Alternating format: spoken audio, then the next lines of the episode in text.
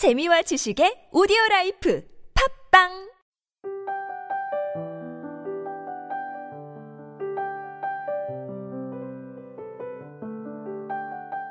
지난 날이 쌓여 오늘이 되었다고 착각하기 쉽다. 하지만 오늘은 그저 오늘일 뿐. 오늘의 내가 내일이라고 다른 사람이 될 리 없건만 늘 걱정이 앞선다. 언제나 나는 나.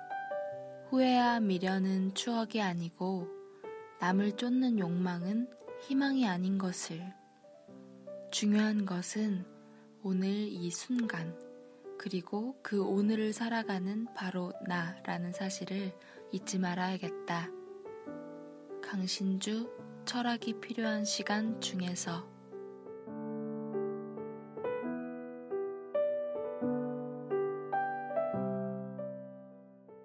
오늘의 감성은 세 단계로 나누어서 이야기해 볼까요?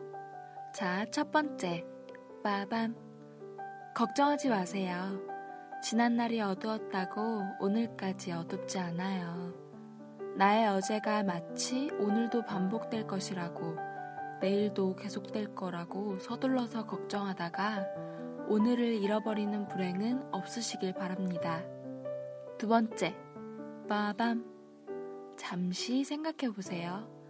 내가 후회와 미련 속에 갇혀 있는 것은 아닌지, 과거에 얽매여 살았던 것은 아닌지, 다른 사람들을 의식하며 내가 원하는 것을 놓치고 있었던 것은 아닌지. 마지막으로 세 번째, 잊지 마세요. 중요한 것은 오늘을 살아가는 바로 나입니다. 남을 쫓는 욕망은 희망이 아니라는 사실을 유념하세요. 이 땅에 두 발로 서 있는 것은 다른 사람들이 아니라 바로 나입니다.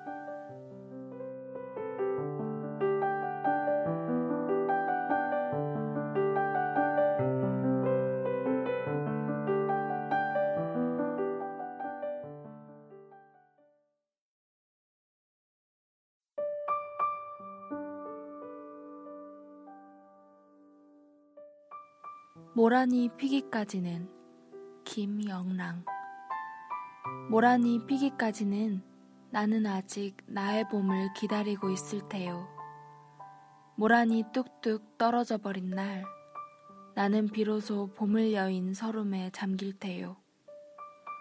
5월 어느 날 그 하루 무덥던 날 떨어져 놓은 꽃잎마저 시들어 버리고는 천지의 모라는 자취도 없어지고 뻗쳐오르던 내 보람 서운케 무너졌느니.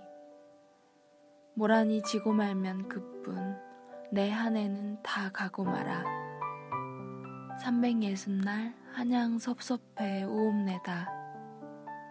모란이 피기까지는 나는 아직 기다리고 있을 테요. 찬란한 슬픔의 봄을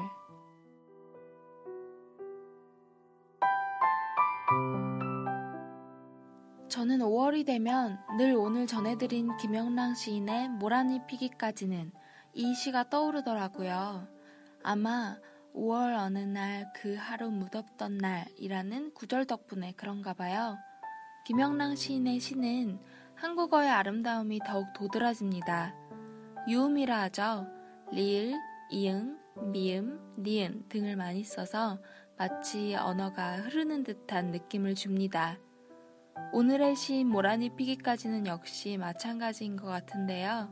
부드러운 단어들 덕분에 흘러가는 봄을 머릿속에 더 잘 그릴 수 있도록 해주고 있는 것 같아요. 모란꽃은 5월의 새 가지 끝에 흰색 또는 빨간 자줏빛이 도는 꽃입니다. 5월에 활짝 핀 모란꽃을 보면서 결국 지고 말 것인 봄을 그려낸 이 시가 참 아름답습니다. 이 찬란해서 슬픈, 슬플 수밖에 없어서 찬란한 봄이 참 우리의 삶과 닮았습니다. 슬픔이 기쁨을 밝혀주고 기쁨이 슬픔을 견디게 해주는 이 반복되는 삶이 우리네 모습 아닐까요? 지금까지 기획과 제작의 안신남, 주책녀, 저는 감성을 전하는 여자 감전녀였습니다.